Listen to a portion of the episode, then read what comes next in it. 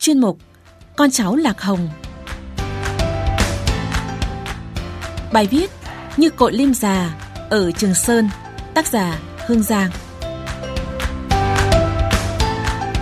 Nước Đắng là một trong những bản khó khăn của xã biên giới Trường Sơn, huyện Quảng Ninh, tỉnh Quảng Bình. Muốn đến bản chỉ có cách duy nhất là dùng thuyền xuôi theo dòng sông Long Đại.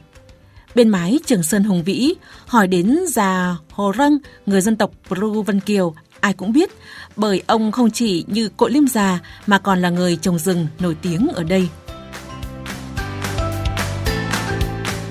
Già Hồ răng sinh năm 1950, từng là trung đội trưởng dân quân trong những năm kháng chiến chống Mỹ cứu nước, có nhiều đóng góp cho quê hương. Đến nay, dù tuổi cao nhưng ông vẫn còn trắng kiện, vẫn sang sàng trong câu chuyện xưa rào bản đánh giặc. Không chỉ là chỗ dựa tinh thần cho dân bản, Già răng còn được bà con tin tưởng bầu làm phó bản kiêm công an viên. Trong khi bà con ở nước đắng và các bản khác của xã Trường Sơn trồng rừng kinh tế bằng các loại giống keo tràm, thì ông Hồ răng lại vào rừng tìm những cây bản địa như huyện lim xưa đưa về trồng.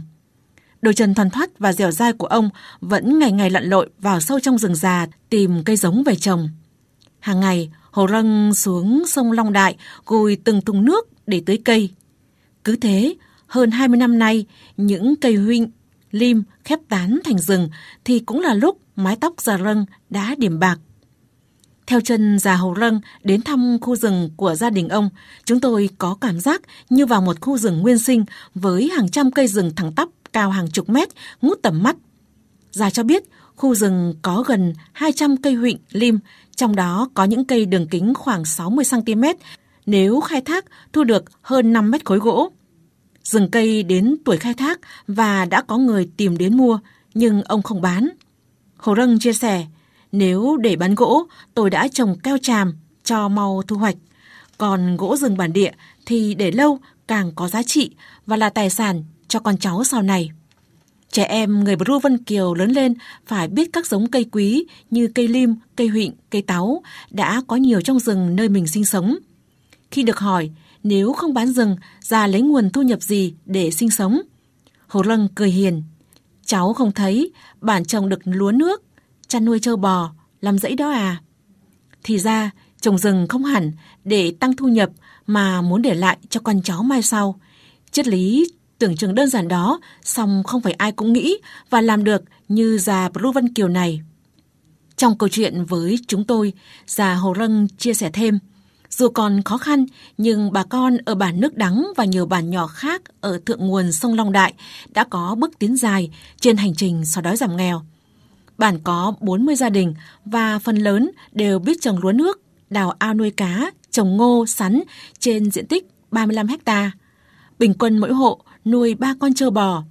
Chưa có điện lưới, nhưng bà con trong bản sử dụng điện năng lượng mặt trời cho sinh hoạt và chiếu sáng bản làng nhờ công trình ánh sáng vùng biên mà bộ đội biên phòng tặng.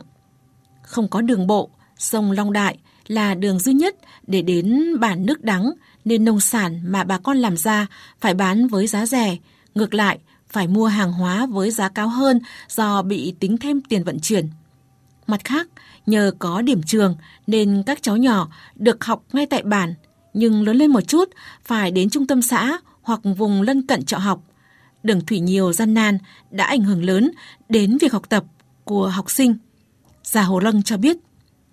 Chủ tịch Ủy ban Nhân dân xã Trường Sơn Nguyễn Văn Nhì nhận xét, ở bản nước đắng nói riêng, xã Trường Sơn nói chung, Già Hồ Râng là người rất có uy tín trong cộng đồng, là chỗ dựa về tinh thần và là tấm gương về sản xuất cho bà con. Ông còn là một cán bộ bản mẫu mực trong mọi công việc. Bản ở ven sông nên thường xuyên bị lũ lụt. Mỗi lần như thế, vai trò của già càng được phát huy, giúp bà con ứng phó hiệu quả với mưa lũ để ổn định cuộc sống.